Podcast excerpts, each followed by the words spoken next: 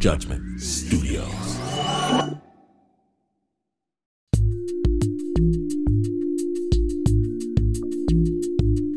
If you look at the people around you right now, you may be amazed to learn that in your midst, there lives a secret but parallel community of mothers, fathers, children, old folk, people of all walks of life.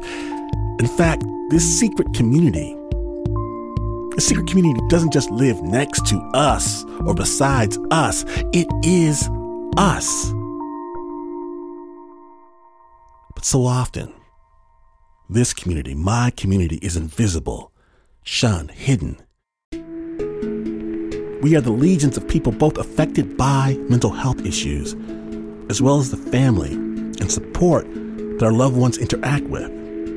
And this community often feels like we're shouting over a gulf we can never cross. And a while ago, after speaking about some of the challenges my own family faced, I got to speak to a range of people coming from very different perspectives, addressing a condition near and dear to my own heart schizophrenia and schizoaffective disorder. And we created a brand new project. It's called Unseen and Unheard. Today, I can't wait for you to hear just one of the discussions I got to have with some brand new friends Swiyyah and Dederick. Snap Judgment. My husband does it good. He listens to me. And I think that's one one reason why we was able to make it through. Because he did listen. So I say the biggest thing for anybody that has a mental illness is to listen to him. When two people commit themselves to each other, they can never be fully prepared for the obstacles their relationship will face. They can never truly know how they will react in tandem to life's most challenging storms. In the case of Swiyyah and her husband Dederick, their bond was tested early by a condition that everyone thought was under control. I went to college. I have a BA degree in psychology. And I've never thought in a million years that I could have a diagnosis as, as of schizophrenia. Um, I was just a normal person. I mean, little weirdness here and there, but basically, uh, all around, I was a normal person. Swiyyah is a writer whose condition inspired her to write two books so far. Her schizophrenia first presented itself about eight years before she and Dederick met. The stress started to me. I, I started, I got a job out of school, straight out of school. I got a job in the mental health field and it was stressful. Oh my God. So it was really tough. And that's when I started getting headaches every day. And I see that as a sign of a breakdown, headaches every day for six months. I was laying down and I remember looking up in the sky and there's a face. It was transparent, no color. And it it was a serious face, a male's face. And then opened his mouth. And I turned away. I didn't want to look at the face. It was scary. And my mom took me to the hospital. I got there and it was a it was a psychiatrist, a nurse, and a social worker. They was all sitting there. And the psychiatrist said, Well, you, you have the diagnosis of paranoid schizophrenia. I'm like, no, no way. I, you know, I was like, I dress well, keep my hair up, keep myself up, I'm educated. There's no way I have a diagnosis of schizophrenia. No way. Lots of folks assume that schizophrenia can't be happening to a person who's educated, who's organized and on top of things. But Swiyyah soon learned otherwise. And only way I could leave the hospital was to take the medication. So I took it for a little while and left the hospital. Uh, you took the medication. Did it stabilize you for a little bit? Do you remember how it worked on you? It stabilized me for a little bit, but I was still talking fast. And then when I got in my mom's car for her to take me home, she said, Oh, no, you're not fully okay. But she took me home. And then I started get sick again because I didn't continue taking the medication because I thought I don't have schizophrenia. Uh, so I remember seeing uh, what looked like a ghost, a woman with uh, her dress at the bottom. It was it was burnt, like she died by fire, and I just got back right it again. Could you talk to your mother about what you were seeing?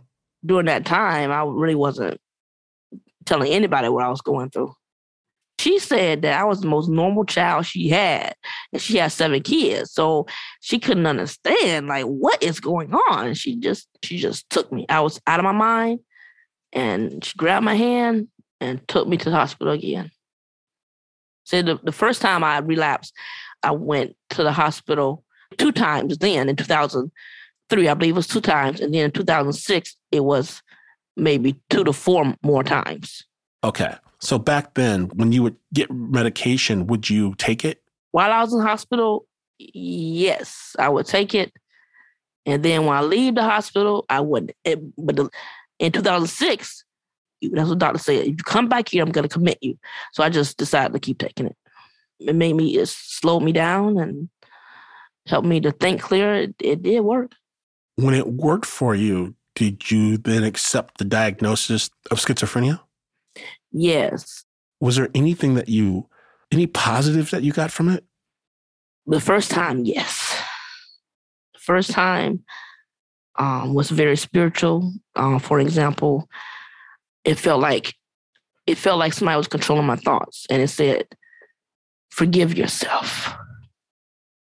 Mm. And so I would have a lot of spiritual awakening through the mental illness, which no, not too many people talk about. When I first got sick and was refusing the medication, I did not want to realize, come to the, the conclusion that I had mental illness. So I didn't want to go to a, a, a hospital. And I remember that first time I went to the psychiatrist and I said, you know, he saw me. He saw me. Uh, it came out and said, You're beautiful. You're just mentally exhausted. It's okay to take medication. And ever since that experience, I've been fine. I've been fine taking it. I've been able to share my story. But before that, no, I didn't want nobody to know. So, one person giving you permission to be yourself, yes, is what gave you that that courage, that permission yes. to lean into who you are. It was amazing. He's a psychiatrist. He actually talked to me. You know, I just sat down and held my hand and talked to me like, "Whoa, people don't do this." You know, but he actually sat down with me and and talked to me. And whoa, it was a huge thing. It was huge. Mm. So you're in the middle of this. You've just been hospitalized, and you decide you're going to write a book. Yes. Um, you know, it's funny. Um, 2003, I came home. I said, you know, I need to write. I need to write a book. People got to know about this. I won awards in high school for writing uh, essays and things like that. But I would I did little cartoon books to play when I was a young girl. I never thought I would write a book though. Never did. It was so much that happened that was spiritual. I had to write it down because it was unbelievable. Like, whoa. I mean, writing books is hard. How do you get yourself together to do that? Writing is natural for me. If it's something that is really important and can help a lot of people, then I'll, I'll pursue the writing. I don't just write anything. It has to be something that can help. That's pretty remarkable from my perspective. Thank um, you. what's the name of your book? It's called Don't Call Me Crazy. I'm just in love. And then it's Don't Call Me Crazy again, part two. So you got you got a sequel to this book. Yes. And because you don't want nobody calling you crazy. Right. I'm, I'm, intelligent. I am, obviously. I crazy. yes, I'm intelligent. Setting her diagnosis aside, Swiyyah has always had a special take on life and her own particular flair. It's one of the things that most impressed her husband right from the get go. Who were you actually the day before you met Dederick? Man, I was together. I was man, I was going to bookstores, putting my book in stores. I was I had my book on Amazon. I I was um, speaking here and there. I was uh, calling people up and and you know, they had an event and I would speak at the event. I mean, oh man, I had it together. And then I met Dederick. He was very handsome, very handsome man. Then we started hanging out. Wasn't really dating, but we just hanging out. And I really enjoyed his company. So when you met him, you had been diagnosed with paranoid schizophrenia. Yes. When yes. did that come up? So I believe he knew because I would promote my books but you didn't have any secrets on that level from him. Oh, no. I never hid it from anybody.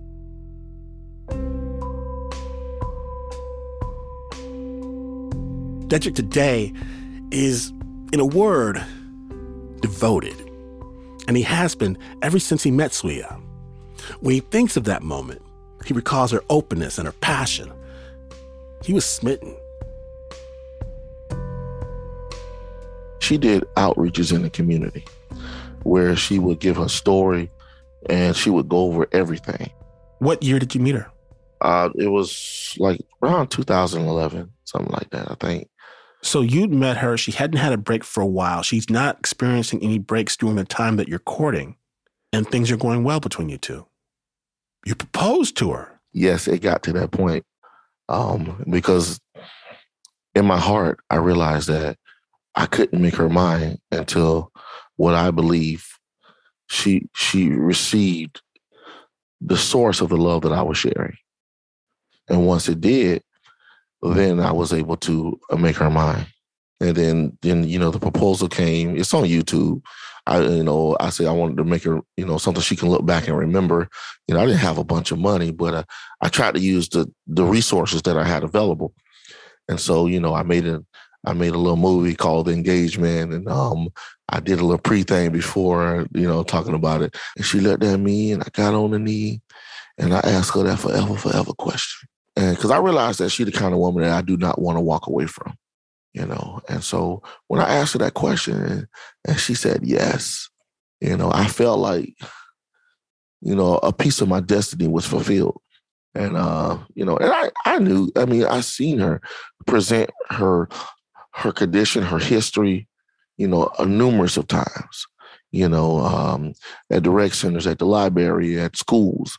Most of the time, I was her camera guy there. So I'm like, you know, I kind of understood what was going on, but I, I never seen it, only heard it. And when was the first time that you felt I'm seeing this disease and not my wife? Well, the first time I seen it, the challenge, I like to call it a challenge because it's something she gets to address and overcome every day and I watch her. I didn't realize how much she's she's been overcoming it until I saw it, where she had to like really grab it and handle it. The first time was uh, when we decided that we was going to try to have a baby, and she mentioned that you know it could be challenging because of her condition. What did you think when you heard that? When I heard that, then I said, "Okay, well, let me know if you really want to do it." She said, "Well, I love you." And I want you to be happy. And I want a family. And and at this time, she is off of her medication. Correct. I decided not to take any medication because I was thinking that there was some uh, more natural, healthy products that could help me. But I don't know why I even thought that. But um, I got off the medication. Dederick, before the birth, are you seeing her in a different light? Are you seeing aspects of the condition that are coming out that you weren't familiar with?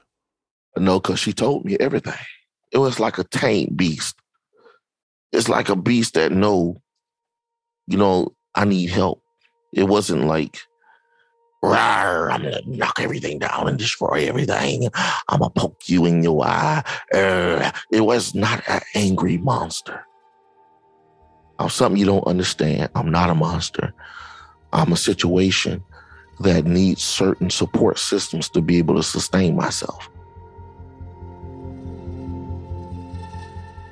After the birth of Swiyyah and Dederick's daughter, however, Swiyyah's symptoms of schizophrenia seriously intensified.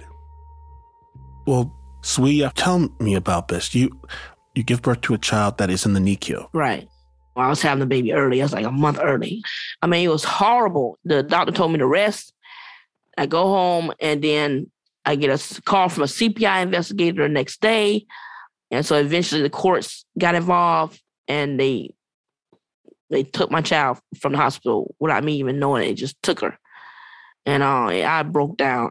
Oh my God. How long after the birth do you find out that someone has taken your baby? Maybe about um baby was born in June, so around July they took her. They just took her, and I just I broke down, uh, just left and slept in my car for a week. I was gonna think I thought about divorce. You're um living out of your car right after the birth of the child, Yes. contemplating a divorce with your husband. Yes. What is your psychological state? Can you tell us, like, what are you thinking? Do, do you remember? When I was in that car for a week, I mean, it may sound crazy, but I was I was playing my music. I was happy. I was driving around. Uh, the stress was off me. I was just to myself. It was different. But when I when I got to the hospital, How did you get to the hospital? I went home, kept feeling depressed, and then so I finally said I need medication. Who did you say it to? My husband, he tried to take me to the hospital, and that's when he first saw the real breakdown. That's when it started.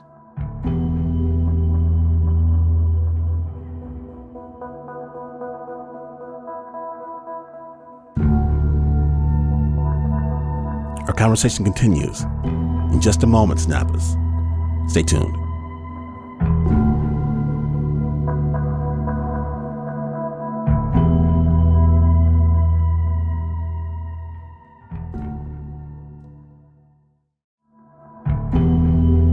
Back to Snap Judgment, the unseen and unheard episode. We're in the middle of a very intimate, real life conversation with a remarkable couple.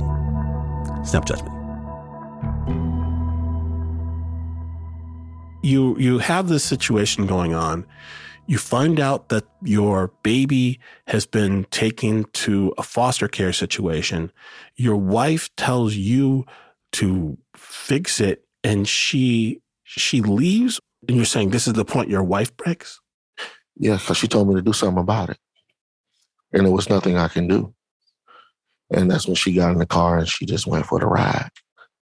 She's in her car going for a ride. I just had to sit there. I had to sit home, you know, and pray that everything's okay. are you having any contact with your wife when she initially takes off driving do you recognize that she is having a break? You've never seen this aspect of her condition before. What are you thinking when this happens? Well, when it first happened, I was thinking, man, what do I do? And I remember what she said in the in the training. She said, you find out what the person needs you to help them, or find someone who they trust that will help them. So I called her mama because she always mentioned how her mom was, you know, there for her. And her mom would say, do this, do that, Dederick. And I was like, okay. So I did the things that she was coaching me to do. And it helped to a point. She said, because those are things that she can do even in that state. So you felt that she gave you a game plan for dealing with with her unfolding condition in that moment. You felt like she had prepared you for it? Kind of like if somebody give you instructions for a tornado. I mean, you know what you what what the options are, but now actually manifesting those options during the tornado when everything is blowing around, going crazy. Mm. trying to remember what to do and trying to do those things, those simple instructions can seem devastating to you. And uh, but I was able to, you know, to- just, the support I felt, you know, in my heart, it helped me. You know, knowing that I, I have to be here for my wife, I have to be here for my daughter. You know, and I have to be here to be a bridge to help them to connect while she's going through this. You know, and then but I have to stay, you know, available and mentally sane too. How, how did that make you feel? I didn't even think about my feelings. I just thought about, okay, if this to help us accomplish our goal, let's do it. I realized that I'm I had to really be the foundation. Do you feel like the authorities are dealing with you in a special kind of way because you're poor, because you're black, or because she's mentally ill? What is driving some of these decisions? I would have to say all of the above. Um, I don't think that any people with funds would have had to went through what I went through because they would have been able to afford a lawyer who can say these charges are bogus. How can you say somebody's homeless and use this as a platform when you submit a subpoena to their apartment when they show you the lease? They made me take a mental evaluation test said something must be wrong with me because I won't divorce my wife. My wife has never been violent. She don't have no history of violence. So I figured that part was probably was because I'm a black man.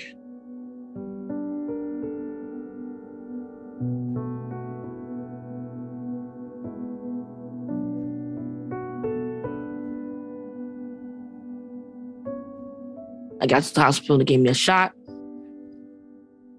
During that time, I was probably hospitalized like six times. I kept the medication wasn't strong enough, so I kept going back.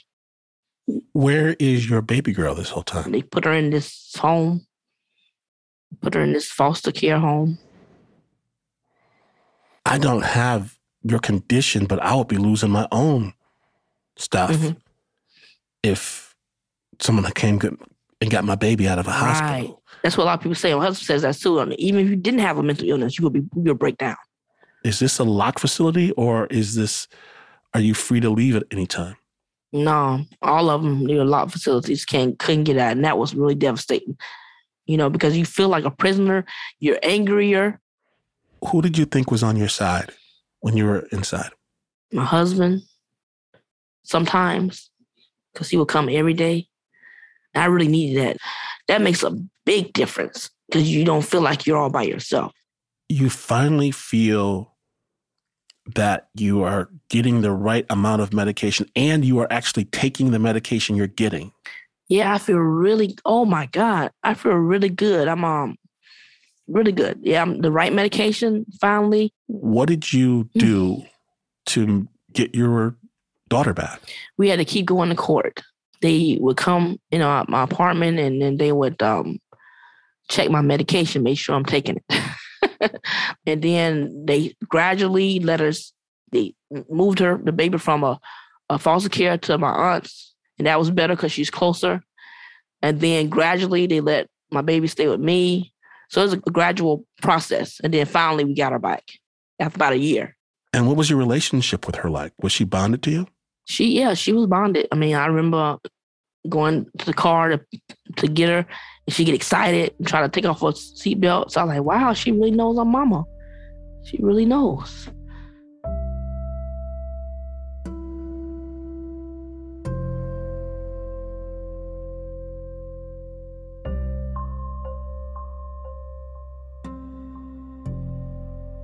So okay, so your your wife comes back.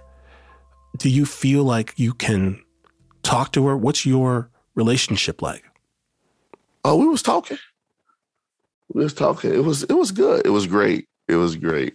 are you meeting a different side of her now from the schizophrenia situation? How are you dealing with her her mental health issues coming having just come back from the hospital for the first time since you all have had a relationship? I realized that my wife needed more tenderness from me. And things that she can have confidence in in certain areas of her life when it come to me, like she know, like boom, I showed up every day at the hospital, no matter where she was. And when she was at the hospital for 30 days, they let me come every day. They, the doctor gave me a note so I can go see her early. And I was just there. Sometimes she didn't even come out of her room. I just sat there waiting on her. I said, well, I'm just waiting. When you're the caretaker, how does it impact your relationship as a husband? It gives you hope it gives you strength when you feel like, you know, second guessing anything. You don't even it don't even get to that platform. It just goes to a place of like, wow, I get a chance to love this person who's loving me. Like, man, this is a privilege, man. This is my family. It's mine. I ain't crazy for it. I can laugh about it. It's mine. I'm gonna fight for it with every breath I got. Just like she made a commitment to taking her medication, to being a good steward over herself, I, I made a commitment to assisting her. Because I found out through my research as, as dad, as a husband, I'm supposed to be the foundation. And so, me being the husband, the dad, I'm the foundation of the family. And that revelation gave me strength to say, okay, I don't want to crack. One final question before I bring your wife back on board you have been serving as you mentioned that foundation. Where where are you getting your support from? From them. Will you love on somebody and you see that look in their face and you see that they really receiving it and they value what you're releasing, Man, you Superman, man. You look at here. I'm willing to put on a mask for my family, and I'm willing to put on a cape for my family. Where's Sway? She right here. I'm here. All right. I just love the dynamic in your relationship. I love that you guys take turns with who's got strength now. It's all about, you know, having made that commitment and this is now this this us situation going on. How does this work for you all? It's definitely us now. We are working more as a team. And um that's something we didn't do in the past. If someone gave you the chance, like suppose, like, I don't know, right now, to tell your husband how best he can support you and how best he has, could you say that to him right now? Yes, he's doing it. Is listening, listening to me. One reason why we was able to make it through, because he did listen. But I was having a hard time in the hospital because they're like, "You're just crazy. You, are crazy. You you don't know what you're talking about. You don't know. You don't need to know what medication it says. You don't need to know none of this. We're the experts." So I say the biggest thing for anybody that has a mental illness is to listen to them.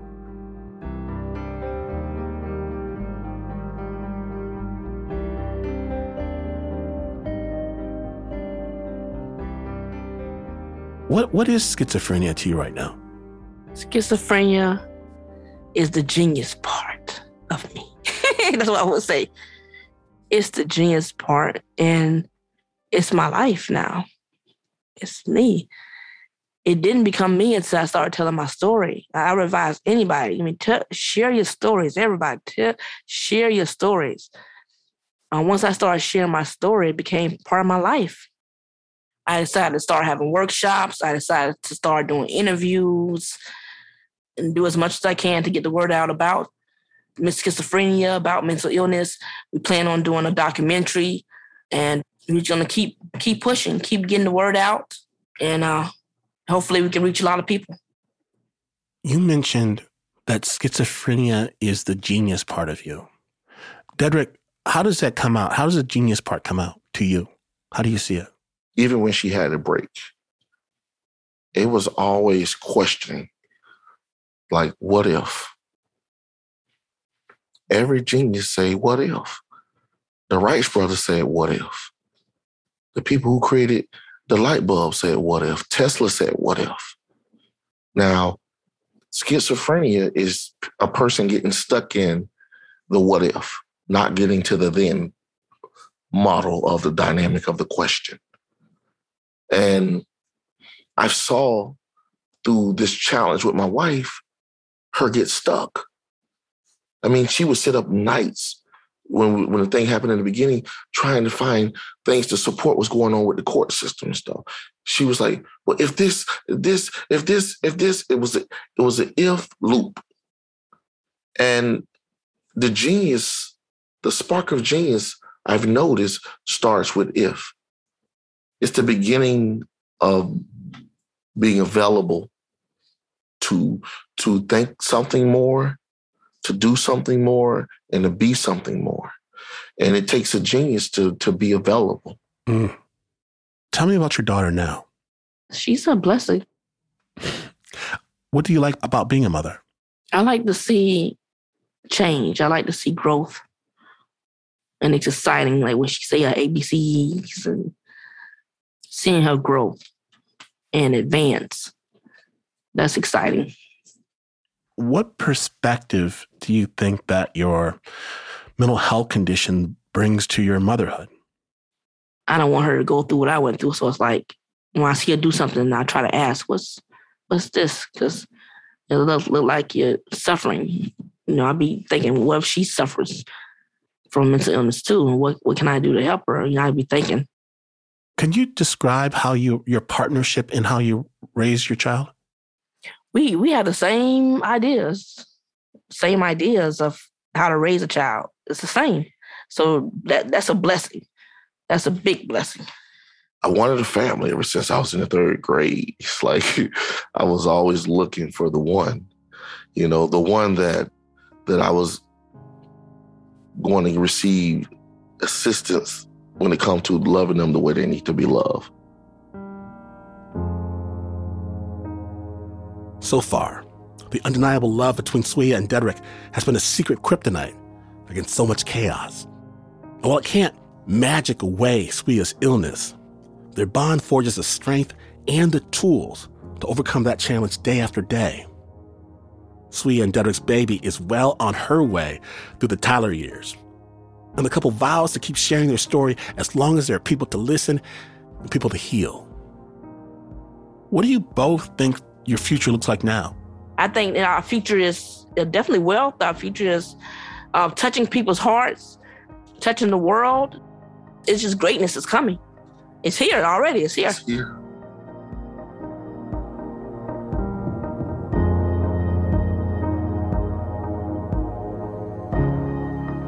Thank you, thank you, thank you, Swiyyah and Dederick.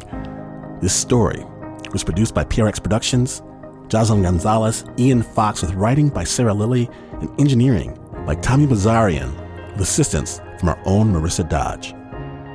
And this project was underwritten by Janssen Pharmaceuticals. Yes, there are more conversations. Just dial in, unseen and unheard, on your podcast app.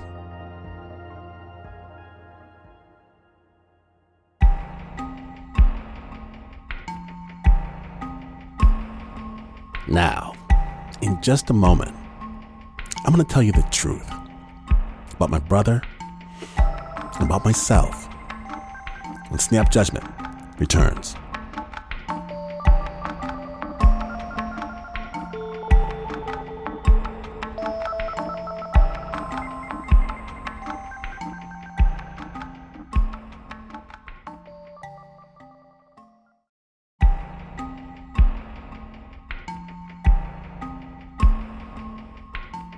Welcome back to Snap Judgment, the unseen and unheard episode. My name is Glynn Washington, and we have saved you the very best seat in the house before a sellout crowd of snappers at the Brooklyn Academy of Music. Snap Judgment, live.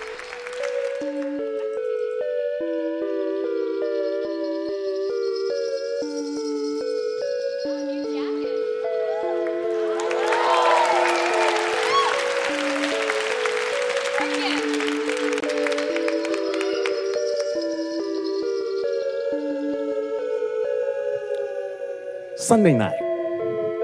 And I'm sitting there not exactly waiting, but it is in the air. The phone rings. 11:15, it's too late to be anybody else.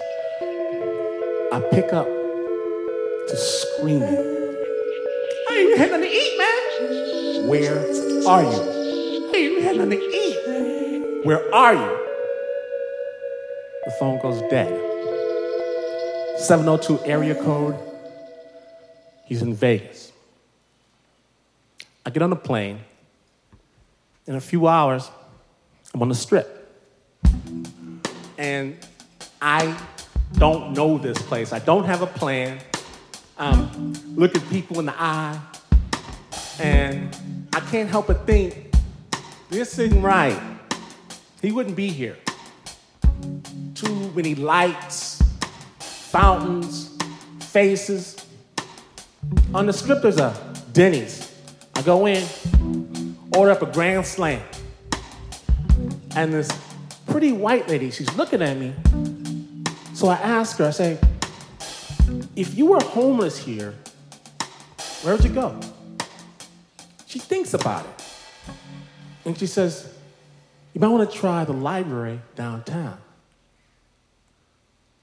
And I remember the emails rows and rows of the letter B, threats, rants about the color blue. You've got to be writing them from somewhere. The lady says, uh, Good luck finding your friend. Good luck. I want to weep.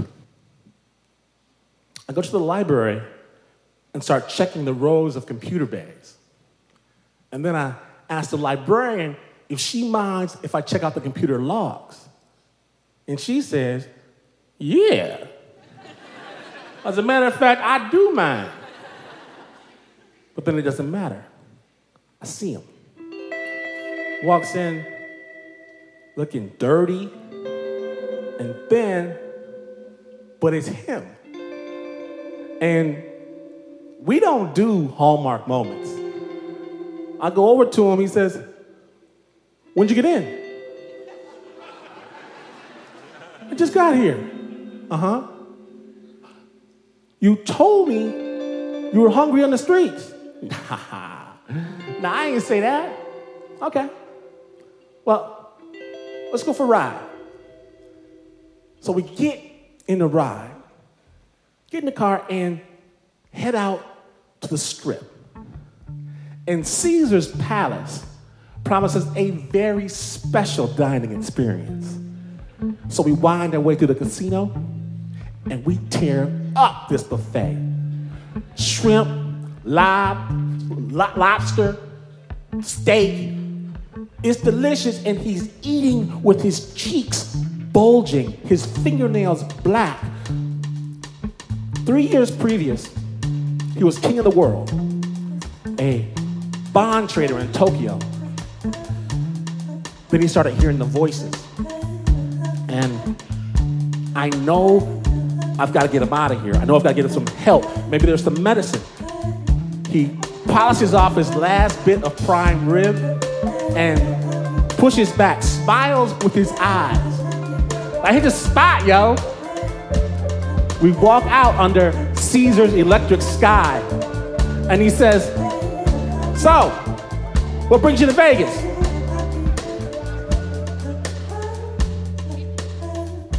Your black ass brings me to Vegas.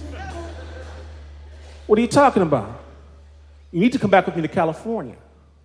Wish I could. Why can't you? Wish I could. Why can't you? Some kids fake scream in front of a magic shop. Why can't you come back with me?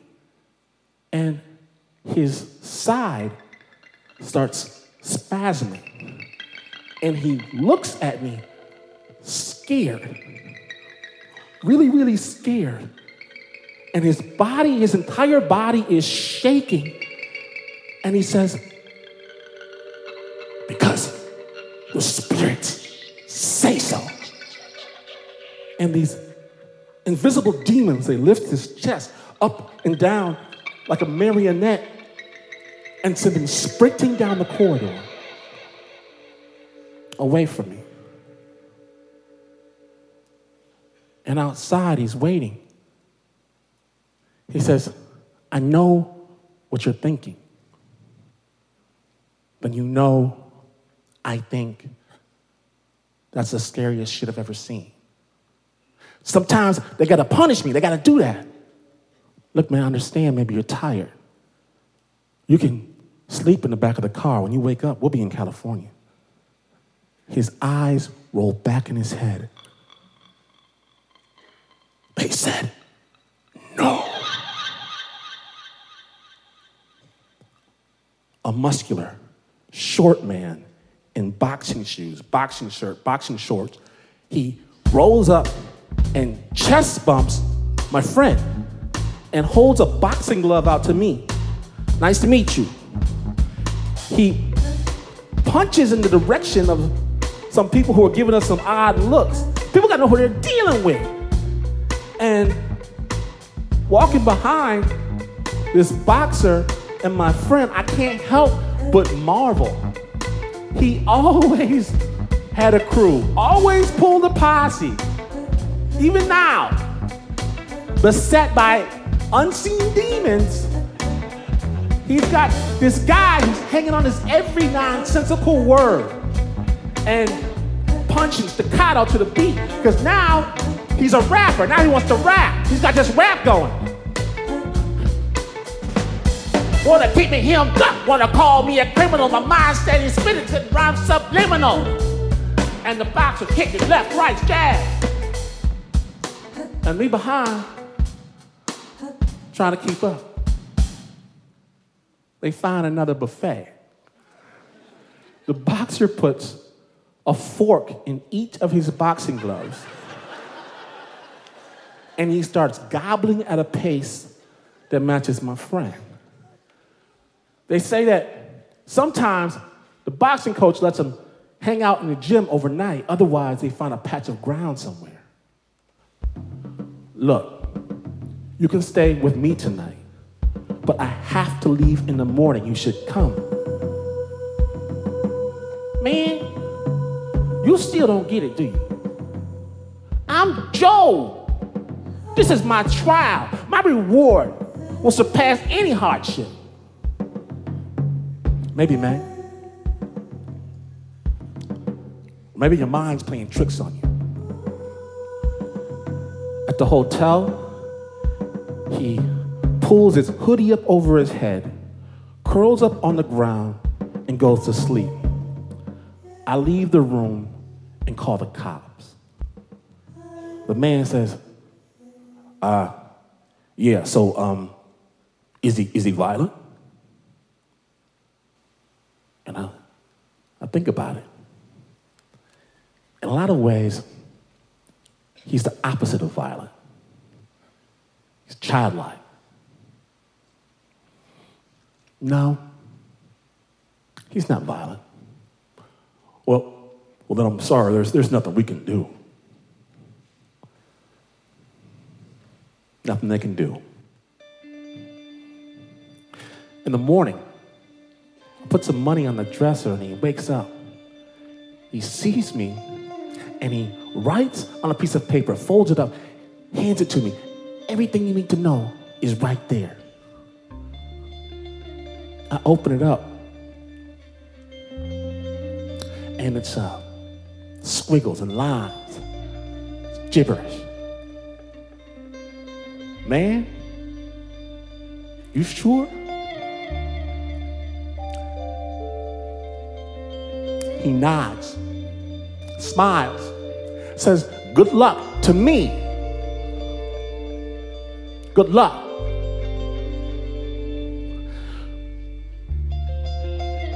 I hug him hard this time. Real hard. So hard.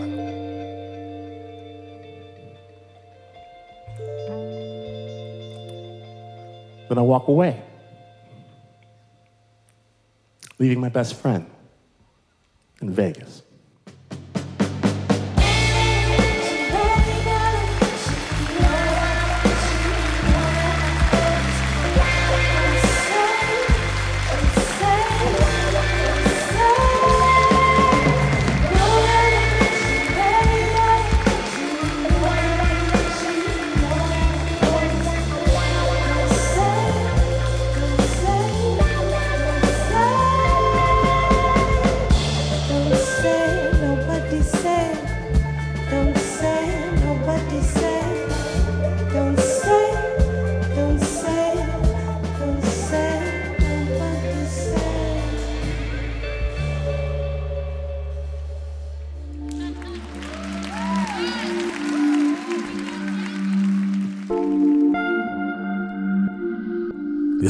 Journey we go on together. And there's no such thing as the ending to a story because stories do not end.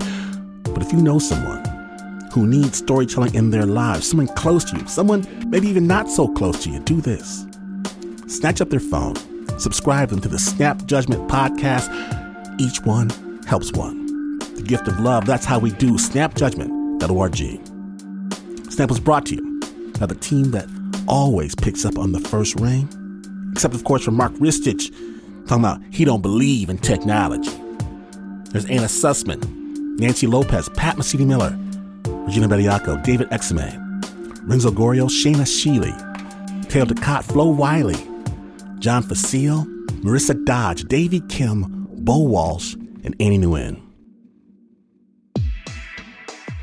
My name is Glynn Washington, and this is not the news. No way is this the news. In fact, you could tell the world exactly what you're feeling inside. And instead of being met with rejection and revulsion, you could receive love and respect.